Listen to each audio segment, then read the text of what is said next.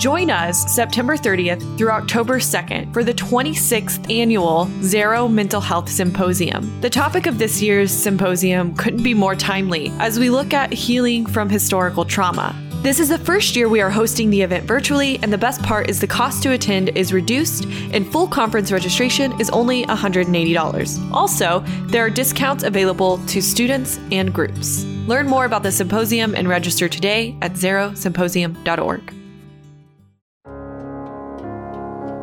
You know, the, the people who built Greenwood did so in an era where, you know, their their options were and their opportunities were very limited, and yet they were able to take, you know, in many cases it was literally nothing, you know, it was bare ground, and turned it into a place they were really proud of. You're listening to the Mental Health Download from the nonprofit Mental Health Association Oklahoma. I'm Matt Gleason. On today's episode, our special guest is Hannibal B. Johnson. As many of you already know, Hannibal wrote Black Wall Street: From Riot to Renaissance in Tulsa's historic Greenwood District. He's an attorney, author, and independent consultant specializing in diversity and inclusion and cultural competence issues, along with nonprofit governance. He chairs the Education Committee for the nineteen twenty-one Tulsa Race Massacre Centennial Commission. And we're thrilled that Hannibal will be a keynote speaker at the virtual Zero Mental Health Symposium coming up September thirtieth through October second. Our theme is Healing from Historical Trauma. Other keynote speakers include Tim Wise, Doctor Daryl Tonema, and Doctor Joy DeGruy. Register today at zero symposium dot org. Hannibal's keynote is titled The nineteen twenty-one Tulsa Race Massacre and Historical Racial Trauma. As his keynote description says, Hannibal will explore the history of racial historical trauma in the U S and Oklahoma and discuss how we must think critically about our strategies for addressing the present legacy of historical racial trauma in America to pursue justice and healing. And our special guest for this episode is acclaimed author and Tulsa World newspaper reporter Randy Crable. As a reporter and writer for nearly forty years, Randy has chronicled life past and present in his native state of Oklahoma. He currently covers state politics for the Tulsa World newspaper. Hannibal and I asked Randy to be on the show today to talk about his book, Tulsa nineteen twenty-one, Reporting a Massacre. And that book won the twenty twenty Oklahoma Book Award in the nonfiction category. Here's a short summary. In Tulsa nineteen twenty-one, Randy analyzes local newspaper accounts in an unprecedented effort to gain insight into the minds of contemporary Tulsans. In the process, he considers how the Tulsa World, the Tulsa Tribune, and other publications contributed to the circumstances that led to the disaster and helped solidify enduring white justifications for it. Some historians have dismissed local newspapers as too biased to be of value for an honest account, but by contextualizing their reports, Randy renders Tulsa's papers an invaluable resource, highlighting the influence of news media on our actions in the present and our memories of the past. Let's get this conversation started. The Mental Health Download starts now.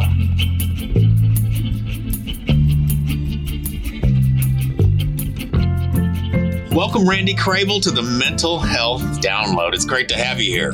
Thank you, sir. So I've got some questions that relate to your book, your recent book that really deals primarily with, with reportage of the nineteen twenty-one Tulsa Race Massacre. I first want to know how how you initially got interested in Tulsa's historic Greenwood District as a reporting topic.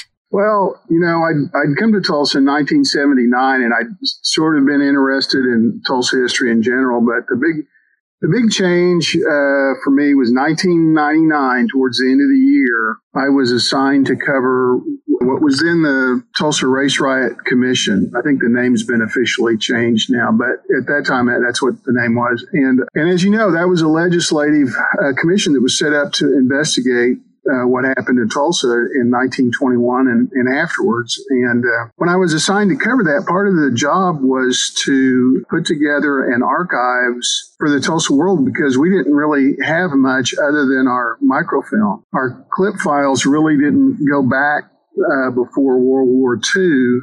So we didn't have any contemporary clips on the subject. And, uh, we had a few that had been written, you know, in the, say, from the seventies forward, uh, but those were not very reliable. And so anyway, I was covering the commission, and at the same time, I was supposed to be looking to find out, well, okay, what exactly was in the World and the Tribune at that time? And so so I started uh, looking at that and and also trying to find out about it, find out as much as I could about, you know, about Greenwood. So, you know, as a seasoned reporter, what is it that you find most newsworthy about Tulsa's historic Greenwood district? Well, I, you know, I think the thing that, you know, strikes me about that community, especially for probably its first sixty years or so, was just, you know, how how hard people worked to make it a uh, a place they were proud of. And I, and I would say that people are still doing that, except a lot of the historic, what was Greenwood in nineteen twenty-one and what is Greenwood now are kind of two different things. But, you know, the, the people who built Greenwood did so in an era where, you know, their their options were and their opportunities were very limited. And yet they were able to take, you know, in many cases, it was literally nothing. You know, it was bare ground and turned it into a place they were really proud of. Absolutely. You know, again, your focus is on the role of the media.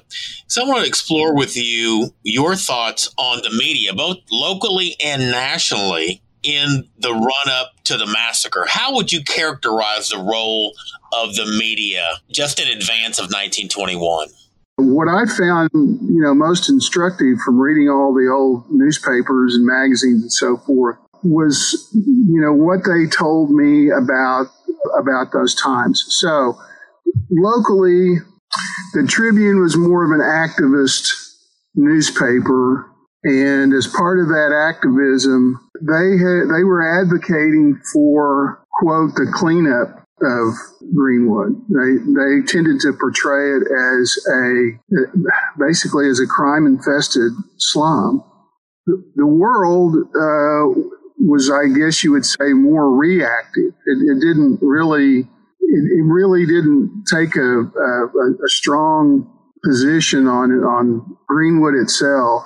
Editorially, it had some fairly strong feelings about segregation.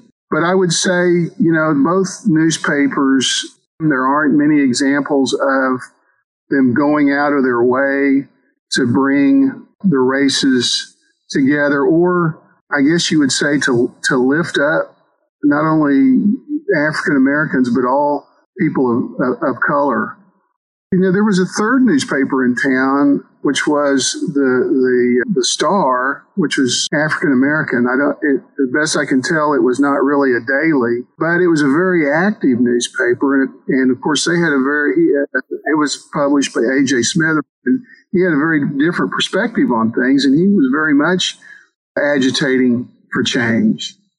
So I think, you know, on the one hand, you had the sort of the predominant white-oriented newspapers that were helping to perpetuate existing norms, if you will. And then you had this smaller but more aggressive African-American-oriented newspaper that was pushing for change. And so even though none of them spoke up directly for, or, you know, directly for confrontation on anything, they, they were, you know, part of the part of the background going on that, uh, you know, led to conflict between people who wanted the things to stay the same and people who wanted them to change. Nationally, you had a lot of Black-owned newspapers that wanted change. And you had a lot of white-owned newspapers that, while they might want change, they didn't really want change as it related to race. So all of that, I think, you know, played into, you know, conflict not only here, but many other places, too. You had, you had a new generation of Black Americans who were not content with the status quo and were insisting on, on their rights. You know, one of the interesting things that you sort of touched on, but I want to get a more direct focus on it. In Tulsa, would you say that the white media, say in nineteen twenty-one and the run-up to nineteen twenty-one, would you characterize the white media as independent, or would you say, on the other hand, that the media were entrenched with other powerful, privileged institutions and individuals? Yeah, I would say they were somewhat in, entrenched. Now, Keep in mind, in Tulsa in nineteen twenty-one, there there weren't very many long-standing institutions. There were very few people who who lived in Tulsa more than ten or fifteen years, and a lot of them had only lived there a few years. But yes, the I mean, the World was sort of the Chamber of Commerce newspaper, if you will. Not that they, you know, had a direct financial connection to the Chamber of Commerce, but they tended to, to side with sort of more of the, the the business community, I guess you would say. And the Tribune was more attuned to a group that included Charles Page and Kate Brady and some others who who were kind of a power unto themselves. I mean, they were all they were all or mostly all Democrats, but it was, I think, more about power and money than it was uh, party. Let's think about a phrase that we hear bandied about, uh, particularly because of one news outlet today, the phrase fair and balanced. So if we think about if we think about a Likert scale, a, a one to five Likert scale with five being the most fair and balanced, if you take a snapshot of Tulsa media in nineteen twenty-one, where do we land on that Likert scale of from one to five, five being the most fair and balanced? Probably about a two. I mean, and, it, and of course, it depends on what you mean by, it really varied by by subject, I guess you would say, or issue. But newspapers tended to be much more partisan than, than they are now. And and also, again, they tended to reflect the views of the of the readers, who in the case of the World and Tribune were mostly white. And if you want to include the Star in that, you know, their readers were, were mostly black. So, you know, they were they were telling their stories from those perspectives. And in the case of the World and the Tribune, they were telling their stories from the perspective of different kinds of white audiences. So so I don't know that they were they were particularly fair and balanced in the way that we came to think of that later on. If you if you think about all the potential stories that we have to tell f- from Tulsa's historic Greenwood District and its trajectory over the years, what strikes you as the most undertold of those stories? Uh, you know, when I started out, I didn't really understand the obstacles and the difficulties that these that these folks had to had to overcome, and, and especially how they were able to rebuild after the massacre. I mean, that's quite remarkable, especially when you consider, you know, I, you probably know more about this, a lot more about this than I do, but I would think that the, their access to capital was extremely limited compared to, you know, their white neighbors. Absolutely. So I don't know. I mean, I hope, does that answer your question, Hannibal? I'm not trying to get around it. That's just the thing that always strikes me, is how hard these people worked and, and how enterprising they were. It does, and it leads me to a, a related question. We all know the old media trope, if it bleeds, it leads. Is that part of the reason that there's such an intense focus on the massacre as opposed to the individuals, the, the human spirit, the community building, the Black Wall Street story? What's the relationship between that trope and the, the way that we understand this history? Well, you know, I think, you know, death, fire, and destruction always gets people's attention. So, yes, I think there is something something to that. It, it, it's, quote, exciting. You know, I and I and I understand that. I mean, you know, a, a lot of people did die. Uh, the, you know, what happened was, you know, if not, it was pretty close to unprecedented, if it wasn't unprecedented itself. So, I understand all of that, but as you point out, there's there's a lot more to the story, both before and after, and even continuing on until today. I want to get back to the black media in particular. So we had the we had the Tulsa Star. We had another smaller, less well-known black newspaper called the Oklahoma Sun as well. Is, is there a role in your mind for black media that's different from the role of majority media, e- either back then or, or, or even currently? So your, just your, your thoughts on whether the black media or so-called minority media have a different charge or a different role to play in journalism? Most of us grew up with the mass media, where you had a couple of newspapers and three television stations, and they reached huge audiences. And today we live in a world with, you know, micro media. In other words, uh, your audiences have been really broken up into, into different pieces. And so there are all sorts of, of avenues. And you know, anything I would say that gets a different perspective out into the, you know, marketplace of ideas, so to speak, is, is, is useful. Anytime someone can report on something that does that, that brings a different perspective, is a good thing. I, I mean, I don't, I'm not an expert in the business side of it. I'd say the minority media has the same problem that a lot of other people in media do. How do you, how do you pay for it? Right. And, and and so that part I don't know, but I think, like I said, I, I mean, I think one thing that, you know, reading all those old newspapers really brought home to me, it was how, you know, lacking in perspective journalism a hundred years ago was. I'm talking about what today we call the mainstream media. It, it's not that a lot of the reporters at, at the World and the Tribune necessarily you know, wished Black people ill. They just didn't know anything about them. They they didn't. They had no perspective. They thought they did, but they didn't really. And so we got a lot of stuff that's just kind of casual. I, I don't know. I would call it casually racist. It's not necessarily intended to be, you know, something malicious, but it is. And so getting back to your original question, I think any new perspective, any different perspective to a, an issue or something like that is useful. I, I hope that, again, I hope that answered your question and I didn't talk too much in circles. No, it, it, it actually does. And it's a perfect segue to my next question. So okay. I'm going to ask you to compare and contrast. What, what's different and what is the same about the media of the early twentieth century and the media of the early twenty-first century? Yeah. Well, I think there is, you know, it, it's like a lot of things that deal with, with race. It's it's more diverse, but it's not as diverse as it could be or should be.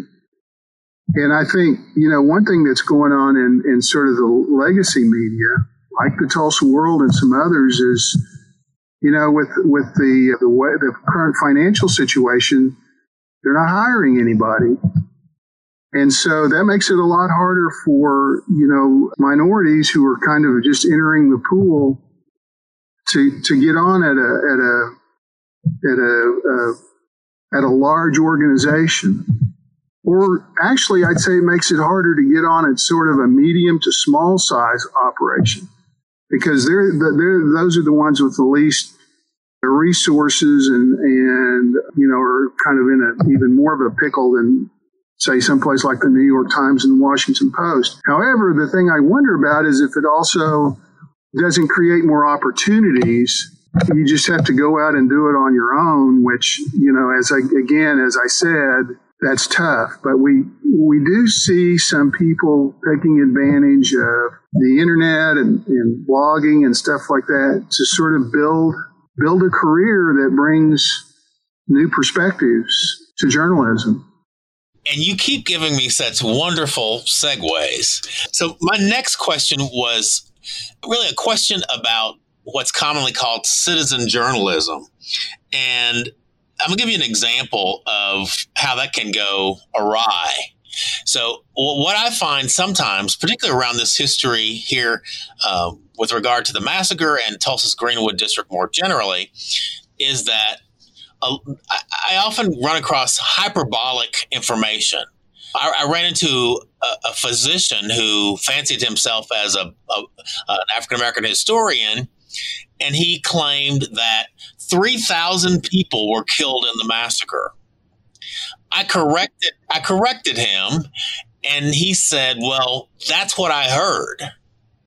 Yeah, that that, that does happen. And, you know, one of the things I've learned from this, I mean, as a as a reporter uh, for twenty years before I started working on this, I already knew it, but it made it me much more aware of the need to be careful about what you you put into print, whether it's electronic print or or paper print, because especially in this day and age, once something's out there, it's out there. And what's even more uh, fitting for this situation is that one of the things that sparked the massacre was uh, lo- loose reporting, if I can put it that way. And there was a lot of, of it, you know, afterwards. And so how do you deal with that? I don't know. All I know is I personally try to be very careful. And I, but I understand that, that there are a lot of people who want to, there's always a, want to gravitate towards the bigger numbers or, you know, or, or whatever it is. And I think that's unfortunate because it tends to detract from the overall message. In other words, if you have people over here fighting over whether three hundred or three thousand were killed, you sort of lose track of the main point, which was this was a terrible disaster, nobody, no matter what. You know, we need to understand how this happened and why. And it's not that the number of people who were killed doesn't matter. It does matter. But it's not the most important thing, bigger picture. Obviously, it's the biggest thing if you were one of those people killed I, I, or, you know, their family members. I understand that. But I think in this and other things, we have a tendency to let ourselves get distracted from the main message, if I can put it that way. I absolutely agree. And, and let me just get your comment on some, a little bit more of a nuanced version of the same question. And this is something that actually came up for me recently. So I think you and I agree that the official death count from the massacre is thirty-seven. It had been reported as thirty-six, but there was an additional death certificate found. Most people who have studied these events, including the commission that studied from nineteen ninety-seven to two thousand one and issued its award-winning final report, believe that somewhere between one hundred and three hundred people were killed. Now, Uh, part of the reason for the discrepancy, there are many, mass, possibility of mass graves, poor record keeping, all that. But, but but we also know that systemic racism was an issue back in, in nineteen twenty-one, and that Tulsa was on an upward trajectory to becoming the oil capital of the world. So the business leadership had an interest in, in really minimizing what happened in nineteen twenty-one. So some folks who talk about the numbers of death will will say between one hundred and three hundred people were killed without without a footnote that says, oh, by the way, the actual death count, according to officials at the, at the time and, and now is thirty-seven based on the number of death certificates. But for these reasons, most experts believe the actual count to be much larger. So how important is it to add the the, the contextual nuanced information? For me, as a reporter, it's really important. And whenever I, re, you know, mention the, the death count stuff, I almost always say there were thirty-seven known deaths, uh, but the number is believed to be higher and perhaps much higher. You know, in the book, I said, we'll probably never know the, the true number killed because... I agree. Yeah, I, I, I don't think we will. Even in if the hunt for the you know the, the graves find some, that doesn't mean that's everybody. And if they don't find any, that doesn't mean they don't exist. Right. So, and there's just all sorts of things we don't know. Absolutely.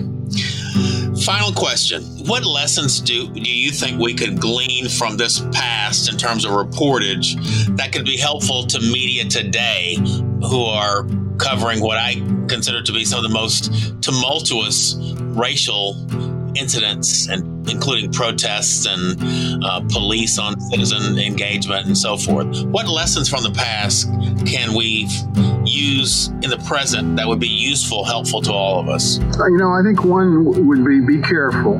Be careful of your facts and try and look for the real story. It's not just about numbers. It's about why people, what they think, why people feel what they feel, and why they do what they do. You know, it's it's easy to be mad at people because they go out and, you know, march around or commit some destruction, as we're seeing But you need to understand what, what's going on there, because if you don't understand what's going on, you're not going to be able to stop it, and you're not going to be able to uh, prevent it in the future. Absolutely. Totally, totally agree with you. Well, thanks, Randy, for joining us on the Mental Health Download, and look forward to chatting with you again soon. All right. Thanks a lot.